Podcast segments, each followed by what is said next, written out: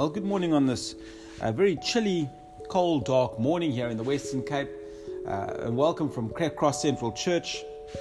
We know winter is upon us when the sun comes up much later uh, and when even the roosters are fast asleep uh, at six o'clock in the morning. Uh, and I'm up early this morning just to just to think through this message I want to share with you today. Uh, we're taking a little bit of a break from uh, our, our, series through Romans, uh, and we at Cross Central Church are doing one or two just topical sermons where we're looking at different subjects, uh, different topics, uh, until we begin a, a, new series in the next couple of weeks. And so maybe this morning I want to ask you: Are you ready for some good news? That's uh, what I want to think through a little bit this morning. the day of good news. Are you are you ready for some good news? You know, good news comes in many different shapes and forms. It comes at diff- many different moments in our lives. Uh, last night, my soccer team won uh, the Europa Champions League and so become the champions of Europe. And it's great news, it's wonderful news, and it had me celebrating. Uh, but like most good news, it's fleeting and it's momentary. You know, good news brings hope in sometimes in the difficult circumstances. Good news brings joy to the heart, it brings a smile to the face. But most good news really just offers temporary relief. Most good news just uh, offers temp- temporary satisfaction. And um, the one thing we, we need to understand is that our, our hearts love good news. And you and I love good news. And so the question I want to ask this morning is with in light of what we've just said about good news, why does the Bible refer to the gospel the teaching and the announcement about the death and the resurrection of Jesus as good news.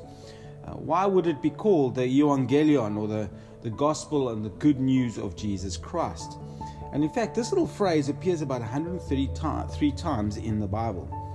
And what makes it such great news, so, such profound news, such good news? I mean, do you believe that the gospel and the message of Jesus Christ this morning is, in fact, good news. And it's not just light and momentary good news. It's not good news that is just temporary. It's good news that changes our eternal destiny. It's such pronounced news, pro- profound news, that it's the most important announcement that we will ever hear. It's the most treasured, profound announcement that we will ha- ever have the privilege of, of hearing and believing. And so the Bible presents us with this idea that the good news of Jesus Christ uh, is so profound that it will radically change our lives and our eternity forever. In fact, it's the only good news that reaches beyond the grave and changes our eternal future, our eternal destiny, that transforms eternity from a place of judgment to a place of hope and reconciliation and togetherness with God the Father. And yet it's so simple that even uh, a child can understand it. See, the good news, the good news. Um, and one of the few places that we we find this, this little word used, the good news, outside of the prophets in the New Testament, is found in 2 Kings chapter 7. So, this word good news is found very, very seldom outside the, the prophets and, and, and the New Testament. And 2 Kings chapter 7 provides us a story where this, this, this announcement of good news is used. And it's a crazy, amazing story um, that I've been reflecting on. I'd love to share with you this morning. It's, it's a radical story, it's a, it's, a, it's a weird story, but yet such a profound story. and in fact, the story provides us with a wonderful Old Testament picture of the gospel, Old Testament picture of why the good news is in fact such good news. In, in fact, it's one of the best reminders to us of why the announcement about Jesus Christ, his death and resurrection, is so profound and so life changing. And I hope that it'll be a reminder and encouragement to you again this morning. And so, where do we start? Well, where do we start with the good news or the bad news in the story? Well, we start with the bad news. So, if, if you open your Bibles to 2 Kings chapter 6, we're going to be starting in verse 24. Second uh, Kings chapter 6 verse 24. And our story this morning starts with some pretty bad news and a pretty desperate situation. So I'm going to read for us from uh, uh, 2 Kings chapter 6 verse 24. So afterward Ben Hadad king of Syria mustered his entire army and went up and besieged Samaria. And there was a great famine in Samaria as they besieged it, until a donkey's head was sold for eighty shekels of silver, and the fourth part of a kab of dove's, a dove's dung for five shekels of silver. Now, as the king of Israel was passing on the wall, a woman cried out to him, saying, Help me, O Lord, O king. And he said, If the Lord will not help you, how shall I help you? From the threshing floor from the winepress? And the king asked her, What is your trouble? She answered, This, this woman said to me, give, your, give me your son, that we may eat him today, and we will eat your son tomorrow. So we boiled my son and ate him. And on the next day I said, To give your son, that we may eat him. But she had hidden her son. When the king heard the words of the woman, he tore his clothes. Now he was passing by on the wall, and the people looked, and behold, um, he, he had sackcloth beneath his body. And he said, May God do to me and more also, if the head of Elisha, the son of Shaphat, remains on his shoulders this day. And here we are in the story as it begins in this crazy place. Uh, we encounter a little bit of history as the story unfolds. So Solomon has died. The nation Israel has been divided into the 10 northern tribes and the two southern tribes. And there's a, re- a repeated cycle been happening in the nation of bad kings and good kings. And in 2 Kings chapter 6 and verse 7, as it unfolds within the, the 12th year of the reign of King Joram, and we find that out in chapter 3, verse 1. And so the bad kings, he was such a bad king, he was such a terrible king that uh, Kings also only refers to him as the king of Israel. And so Israel had fallen into a ser- desperate situation of idol worship. They turned from the Lord under Joram's reign. They'd rejected God. They'd, they'd abandoned God and were, were, were, were deeply um, captured by idol worship. And the result was that God's judgment burns against Israel, and the enemies of God begin to march and advance onto the city of Samaria. And so Ben Hadad, the king of, of Aram, which is modern day Syria, he marched on the city of Samaria and he surrounded and he laid siege to it. A common tactic to destroy the enemy. And so, as we get to chapter 6, the little section that was just read to us, we find the city is besieged and desperate in a desperate situation.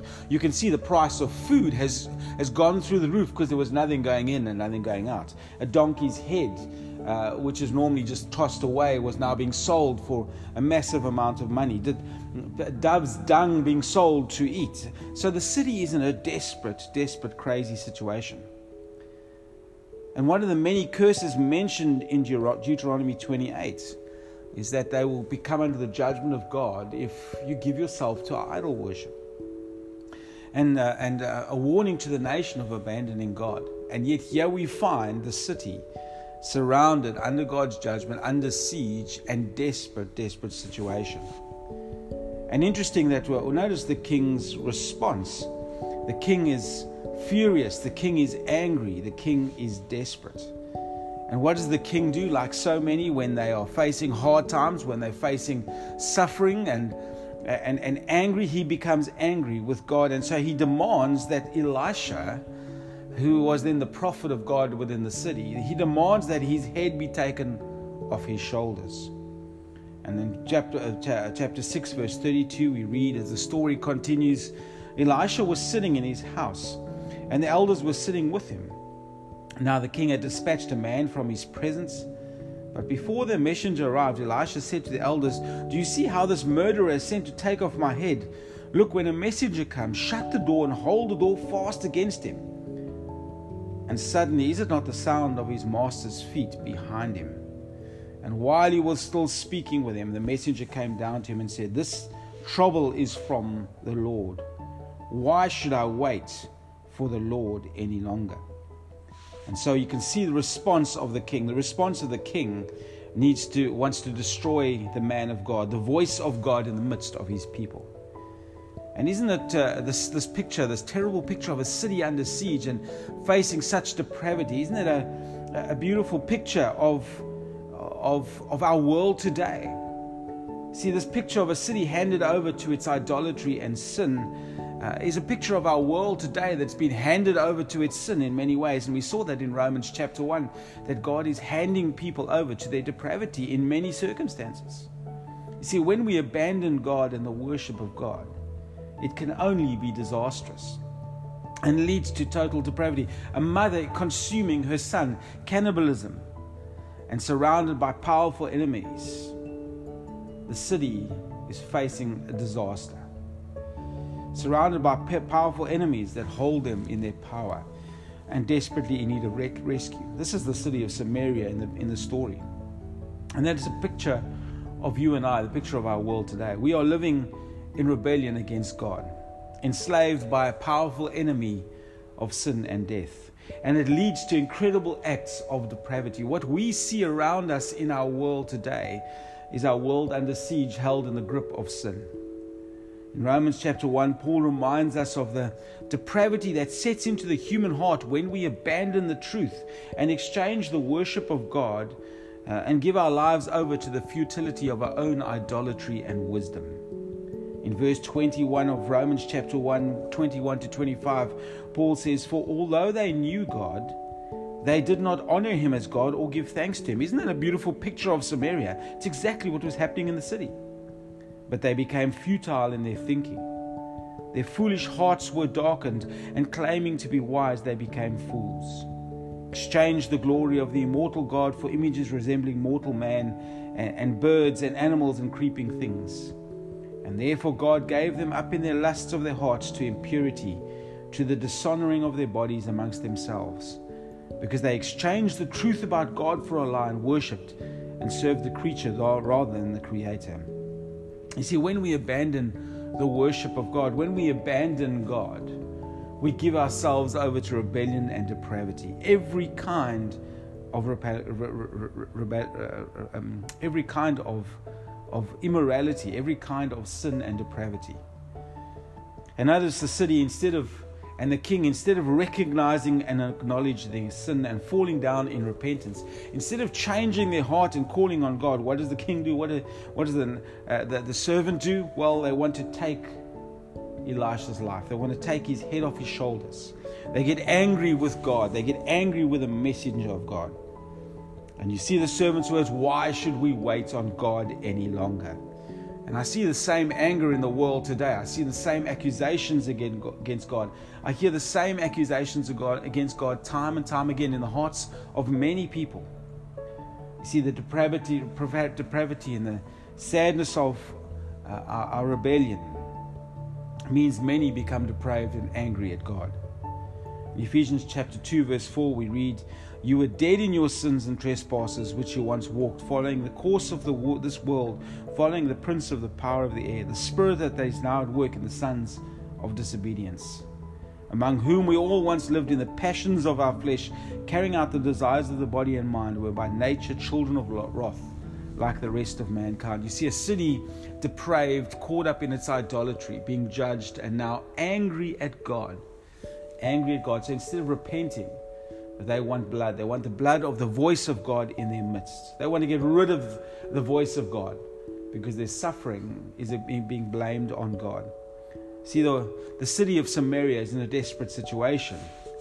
And you know what? The world we live in is in a desperate situation. Angry at God, shaking its fist at heaven, uh, and, and desperately in need of some good news. And then, interesting in the story, the word of the Lord comes to the king. So, in the midst of this depravity, in the midst of the siege, in the midst of the horrors of being under siege, the word of the Lord comes to the king. God still speaks. God says something. God speaks into this situation. And so Elisha brings a word of hope.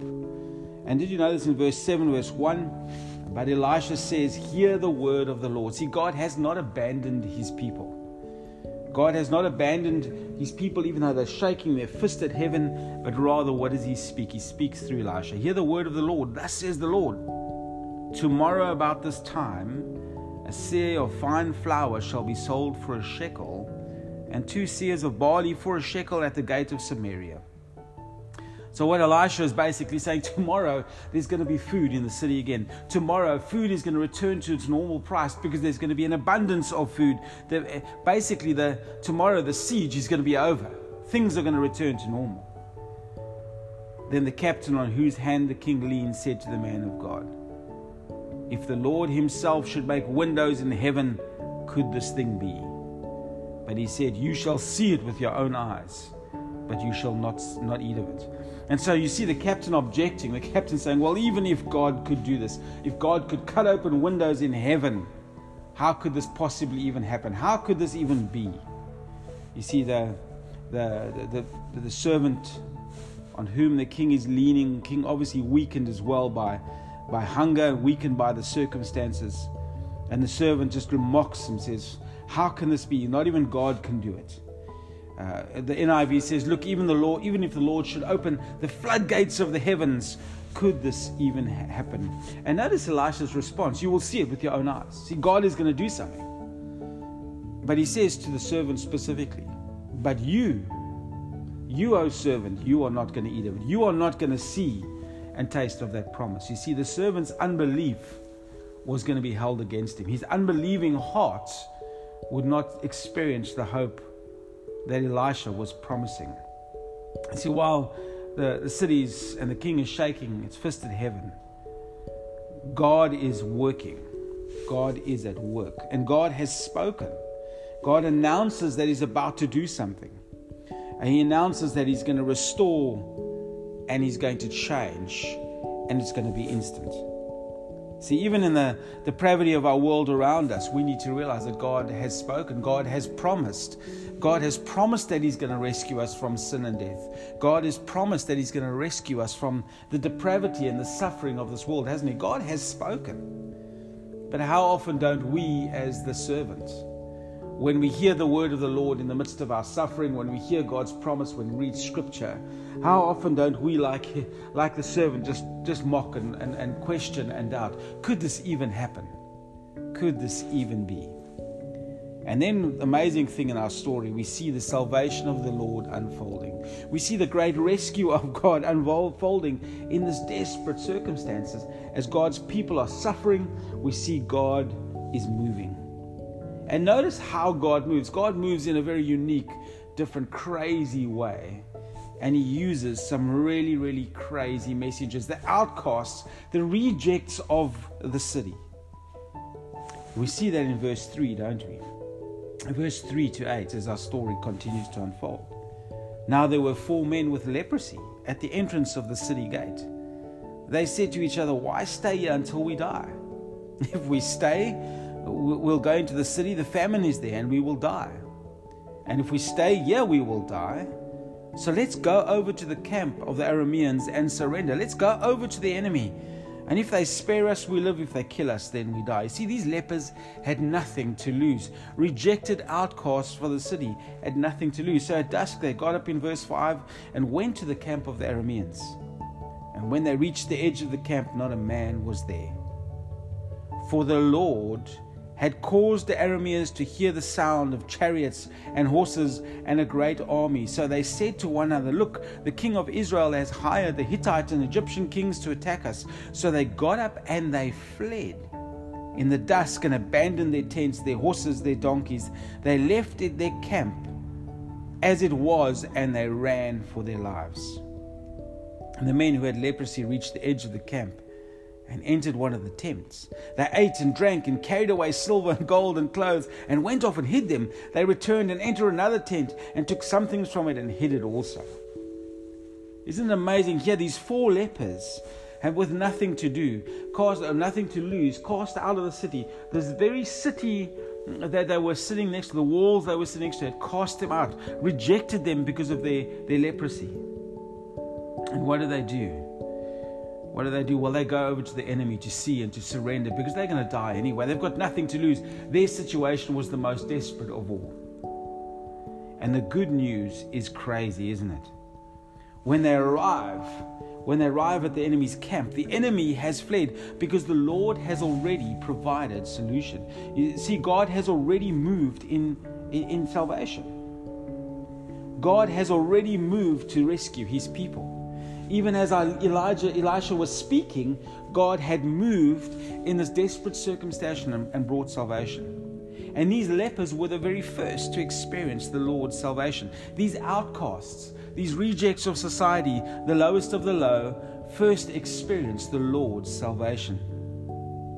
And while this, the city and the king are still shaking their fist at heaven, God has moved in rescue. Not because the city deserved it, not because they'd earned it. You see it from the attitude of the king and the city, the anger at God, but not even because they deserved it, but in fulfillment of his word and his promise spoken through Elisha, in fulfillment of his purpose, his promise, God moves in grace towards the city. This idolatrous city, depraved, God moves in grace towards them, unmerited favor. And that sounds very familiar, doesn't it? In Romans chapter 5, verse 8, God demonstrates his love for us in this that while we were still sinners, while we were still like the city of Samaria, raising our fist to heaven, shaking our fist at God, while we were still angry and depraved, God, because of his love and his promise, demonstrates his love for us while we were still sinners. He sends Jesus Christ to die for us. God moves. God moves in rescue. See, God has moved already, folk, in salvation.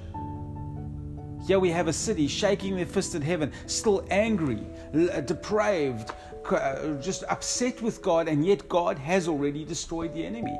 God has defeated the enemy. You see, isn't this a picture of our world today? God's salvation, God's rescue, God's solution.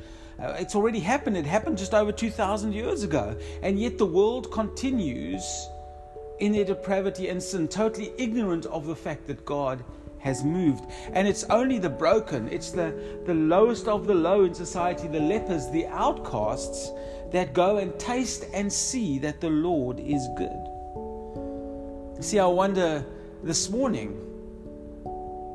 Is the city a picture of you this morning?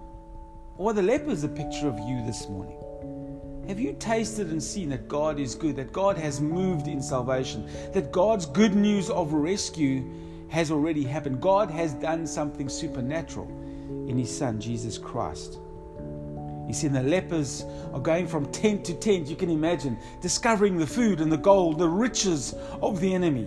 The enemy that has been destroyed, they now plunder the enemy's camp, don't they? And, and they're enjoying it and they're burying and hiding the treasure.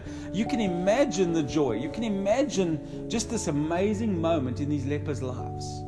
No longer are they outcasts, rejected on the edge of the city with nothing, suffering, but now they taste the riches of God's victory, the bounty of God's rescue.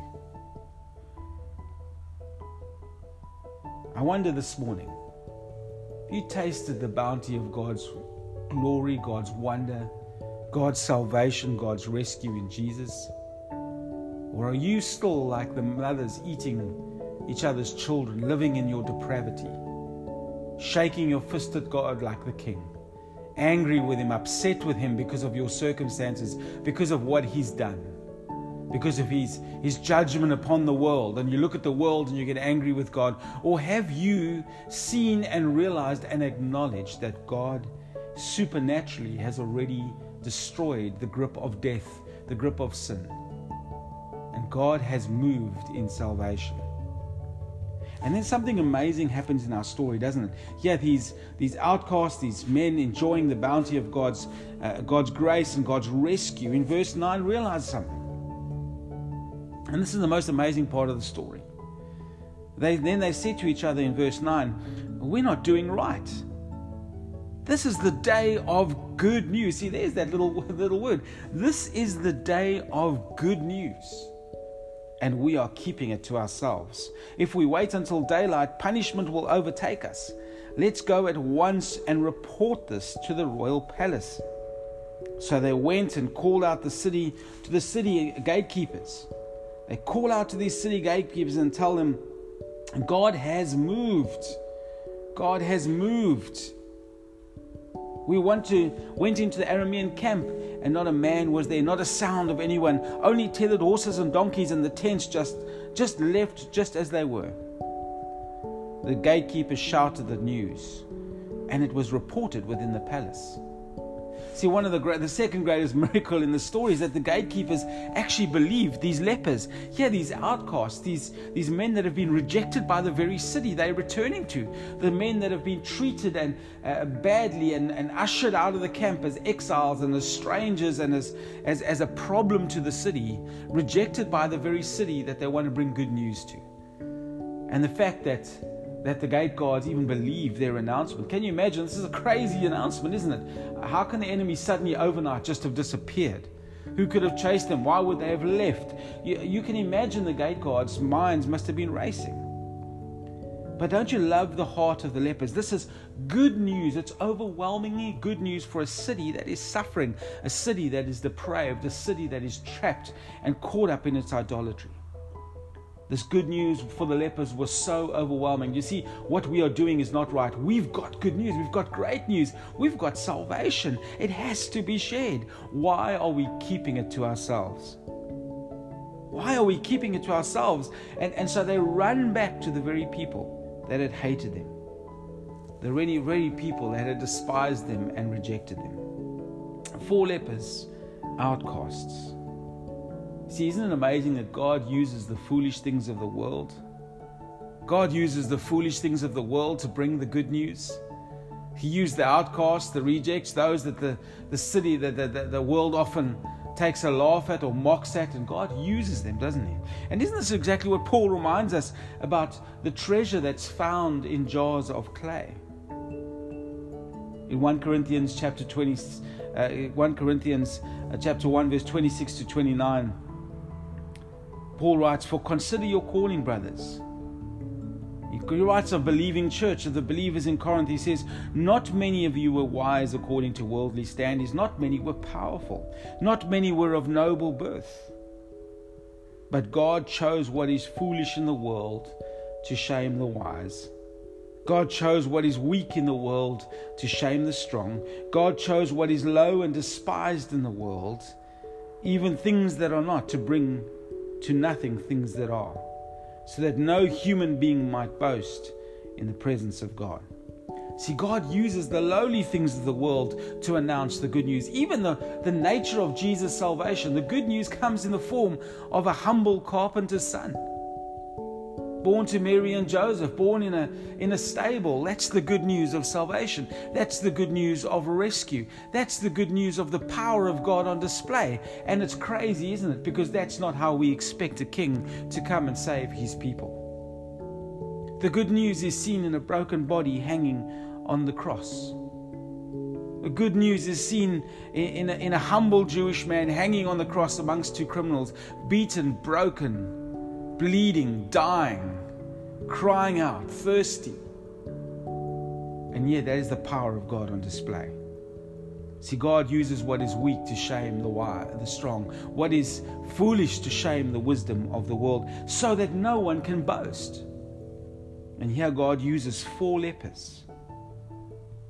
Four lepers to take the good news back to a city trapped, besieged in the grip of a powerful enemy. And these four lepers go and call out to the city. I love that little word, announce. They go and proclaim, they go and declare to the gate guards the good news God has rescued, God has moved. And isn't that exactly what you and I are called to do? You and I are called, like those four lepers, not to hold this good news to ourselves if we are saved. If you've believed in Jesus Christ this morning, if you are a believer, you have no right to hold this good news to yourself. And like these lepers, we need to be saying to ourselves as the church, we need to be looking around at and saying to ourselves, this, well, this is not right, folk. This is not right, brothers and sisters, to be gathered together on Sunday, to be gathered together as a church and loving Jesus, enjoying the bounty of his salvation, enjoying the proclamation of of the good news while the world out there is dying, suffering in its depravity. You see, it's not right. We need to go and share it. We need to go and take this good news. Because if the, the city does not hear the good news, if the gatekeepers of our world do not hear the good news, they will continue to live and die and starve and be depraved. See, politics is not going to change our world, folk. Science is not going to change our world. No human activity is going to change the heart of humankind or change and bring an end to the depravity of man. There is only one announcement. There is only one announcement that is going to bring change, that is going to see our world transformed forever. And that is the good news of Jesus Christ that God has moved in rescue. It's a supernatural rescue. See, the army of, of the Arameans were, were thrown into confusion. God does it in such a supernatural, abnormal way. It wasn't through a battle, it wasn't through a great victory. It was simply God making a noise, and the greatest powerful army of the time fled in disarray. See, the good news this morning is that God has not come and won a great victory, a battle on a battlefield somewhere. No, it's through the death and the resurrection of Jesus, through the broken body of Jesus Christ on the cross. That is foolishness to the city at the moment. That is that is absolutely foolishness to many many powerful people, many people who are looking for answers. And yet that is where God's victory rests. In those simple words, it is finished. God's victory over the enemy uh, is won. The enemy's been defeated. You no longer have to live under the grip of sin and, and in the grip of death. No, we can have eternal life. We can have the promise of reconciliation with God the Father. And, folk, if you are saved this morning, you have an obligation to run back into the city, to a city that is suffering and to a desperate circumstance, circumstance and to announce the good news. The old, this Old Testament picture I really believe of these four lepers returning to the city that had rejected them, that had cast them out, that had treated them so badly, that had hated on them, and yet they loved the people of the city. They returned back to the city of, uh, and, and announced the good news. Reminds me of Romans chapter 10, verse 14 to 15, where Paul asks the question, How then will they call on him who they not believed? And how are they to believe in the one if they've not heard? And how are they to hear? How are they to hear when someone hasn't preached to them? And how are they how, how are they to preach unless somebody is sent? As, as it is written, how beautiful are the feet of those who bring good news. How beautiful are these leprous feet that bring good news to the city. How beautiful are these broken, scarred, messed up individuals that bring the good news to the city. See, the folk, these lepers had beautiful feet because they carried the astounding news of the Lord's great rescue, the Lord's intervention. Oh, folk, may we be like these lepers with a desire to see the depravity of the world answered by the only solution, the only lasting good news that will change the human heart, and that is the gospel. Now, notice the response to the announcement in verses 12 to 16. The king got up in night and said to the officer, I will tell you, I will tell you that the Arameans have done to us. They know we're starving. So they've left the camp to hide in the countryside, thinking they will surely come out, and then we will take them alive and get into the city. You see, the king is skeptical, the king is cynical, the king is still doubting this, and this is a plan, this is a plot. See, there's a conspiracy theory that the king has in his mind. This can't be true. It's a trap. But notice one of the officers have some men take five of the horses that are left in the city. There's only five horses left in the city. Their plight will be like that of the Israelites left here. Yes, they will only be like all of these Israelites who are doomed. So, in other words, the, the officer has such wisdom. He says, Man, we're going to die anyway. These, these guys are going to die anyway. Send them out to the enemy. If the enemy are going to, uh, uh, are, are going to uh, uh, trap them and kill them, they're going to die anyway. So, let, we've got nothing to lose. Let us send them to find out what has happened. So, they selected two chariots with their horses, and the king sent them after the Aramean army. He commanded the drivers, Go and find out what has happened. They followed them as far as the Jordan. They found the whole road strewn, strewn with the clothing and equipment of the Arameans and thrown away in the, headlight, in the headlong flight. Then this army was running scared. So the messengers returned and reported to the king. Isn't it amazing? The king responds with skepticism, with doubt, with, uh, with questions. And so the good news, this great announcement, will not always be embraced and met with great joy. Often in our world, those amongst those who are depraved and suffering, the only solution is often doubted. The only solution to the problem of the human heart is questioned. So, so folk, don't expect the world just to embrace the good news. Don't expect people just to respond to the gospel left, right, and center. No, we will have skepticism. We will have doubt. People will be asking questions. But that doesn't change the truth of the good news, is it? The good news is true because it's happened. The, the, the, Arameans, the army had fled. The truth of the, the leper's announcement was so true, but the king still had to discover that. The armies had to discover that. And so, folks, as we take the gospel into the world, we are going to get many that are going to be skeptical. We're going to meet many that are asking questions, but you're going to get many that whose questions are actually seeking the truth. You see, the, the officer wants to know says we've got nothing to lose. Let's check it out. And so, folk, we need to be constantly announcing the good news. Because there are going to be seekers out there. There are going to be those who seem distant at the moment, seem cynical and questioning, but the more we speak the good news, the more they investigate, the more they are convinced, the more their hearts are changed through the working of the Holy Spirit. See what God had promised in the story through his promise, prophet his word was true. What Elisha had prophesied was true. His promises, God's promises, are sure. And we need to be so convinced of the truth that we are bringing. You need to be so convinced of the truth of the good news this morning to really believe that Jesus is the way, the truth, and the life. See, you as yourself need to be investigating and discovering. And if you are sitting listening to this message and you are not convinced of the gospel this morning, well, you need to go and find out. You need to go and ask yourself the questions. You need to go and read the Bible. You need to go and think it through and do what you need to do, but come to a knowledge of the truth that God has moved in rescue. And so, as God had promised, there was abundance of food and regular prices. Did you see that in verse 16? God had rescued his people. Then the people went out and plundered the camp of the Arameans. So, so they went out and they began to plunder, they began to collect the food. So, exactly what Elisha had prophesied. So, a seah of flour sold for a shekel, and two seahs of barley sold for a shekel, as the Lord had promised. See, God's promise is true. Folks, salvation is true. Life is true. Life in Jesus is true. And in answer to the, the officer's question, could this happen? Even if the Lord opened the floodgates of heaven, could this happen? Well, God has opened the floodgates of heaven. And yes, it can happen because salvation is possible. Remember the disciples' question when the rich young man walked away and rejected Jesus, and the disciples were horrified and said to Jesus, Well, who can be saved?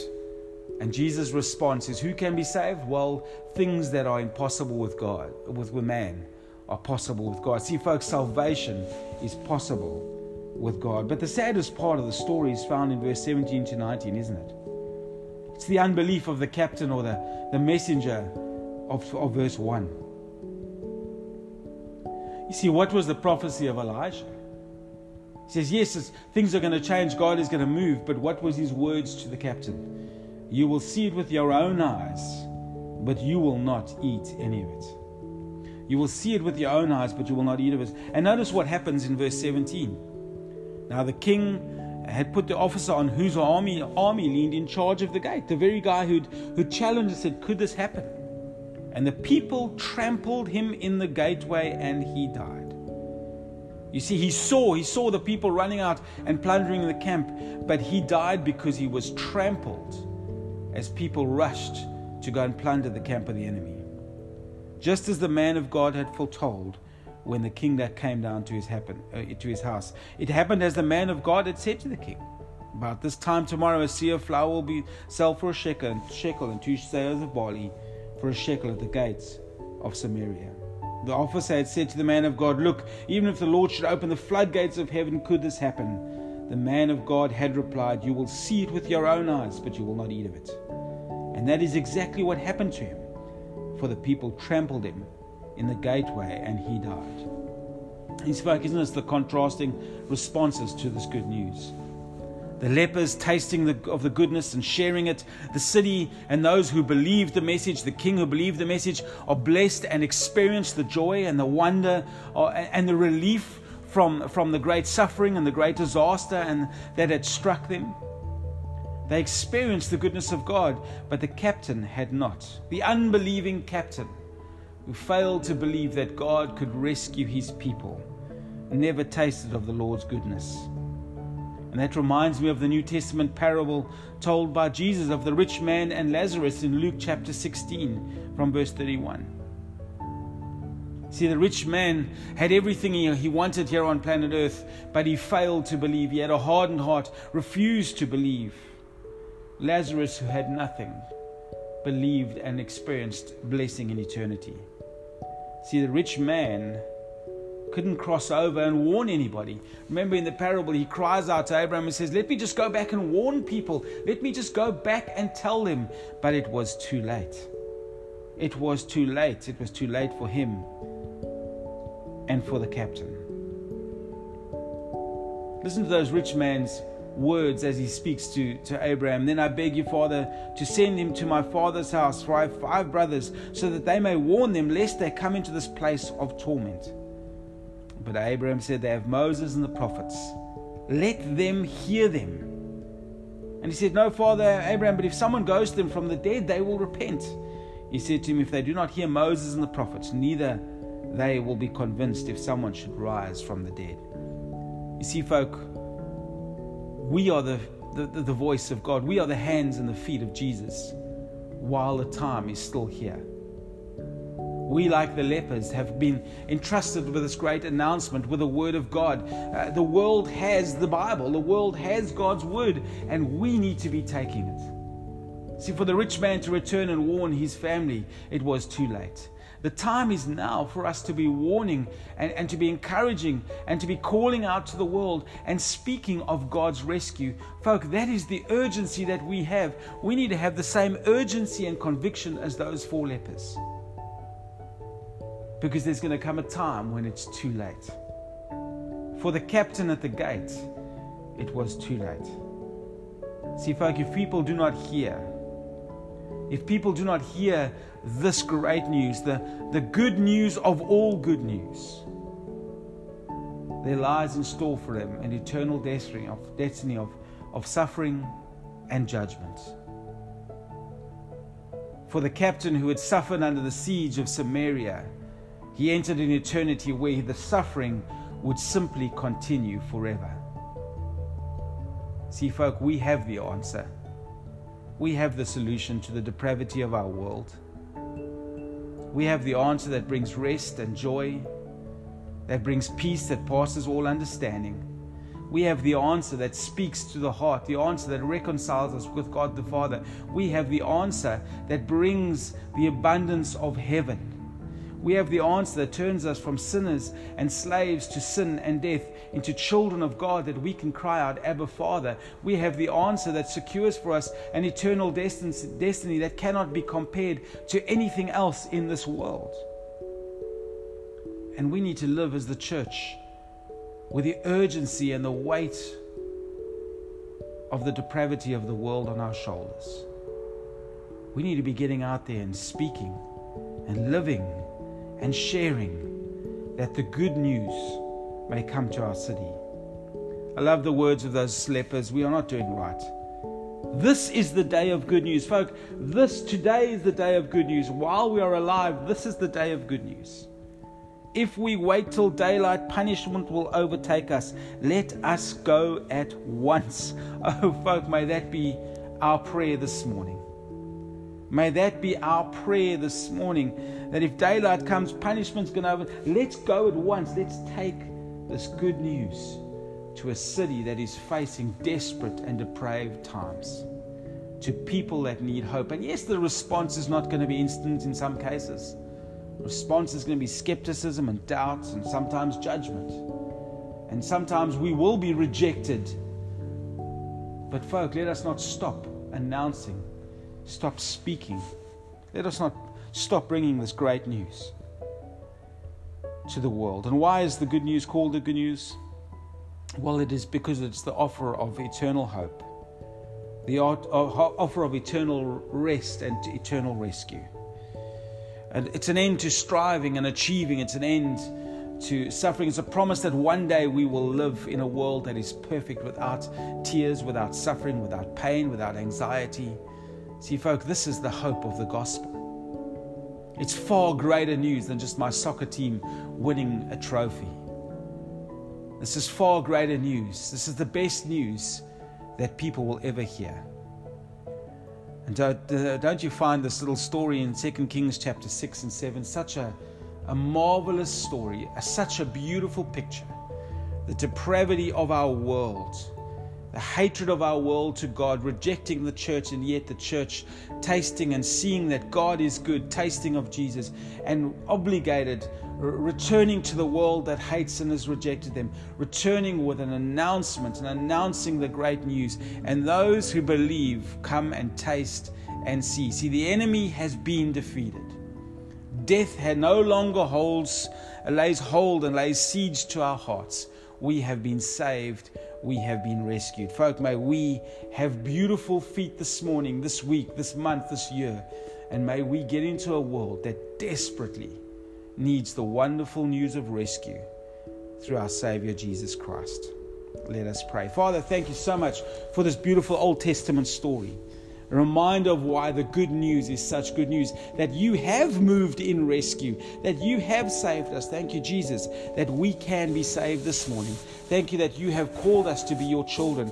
And may we be the announcers of the good news. May we take this wonderful news of salvation and hope and life and peace and eternity uh, found in Jesus Christ alone. May we take it into our world today. May the urgency and the love for our cities and our nation drive us to be relentless in speaking and announcing the wonderful news, the good news, because today is the day of good news. Father, may we be once again reminded of the good news. Once again reminded why the gospel is such wonderful news. Because we have been saved and we are yours. And nothing can separate us from the love of God that is in Jesus Christ. Amen and amen.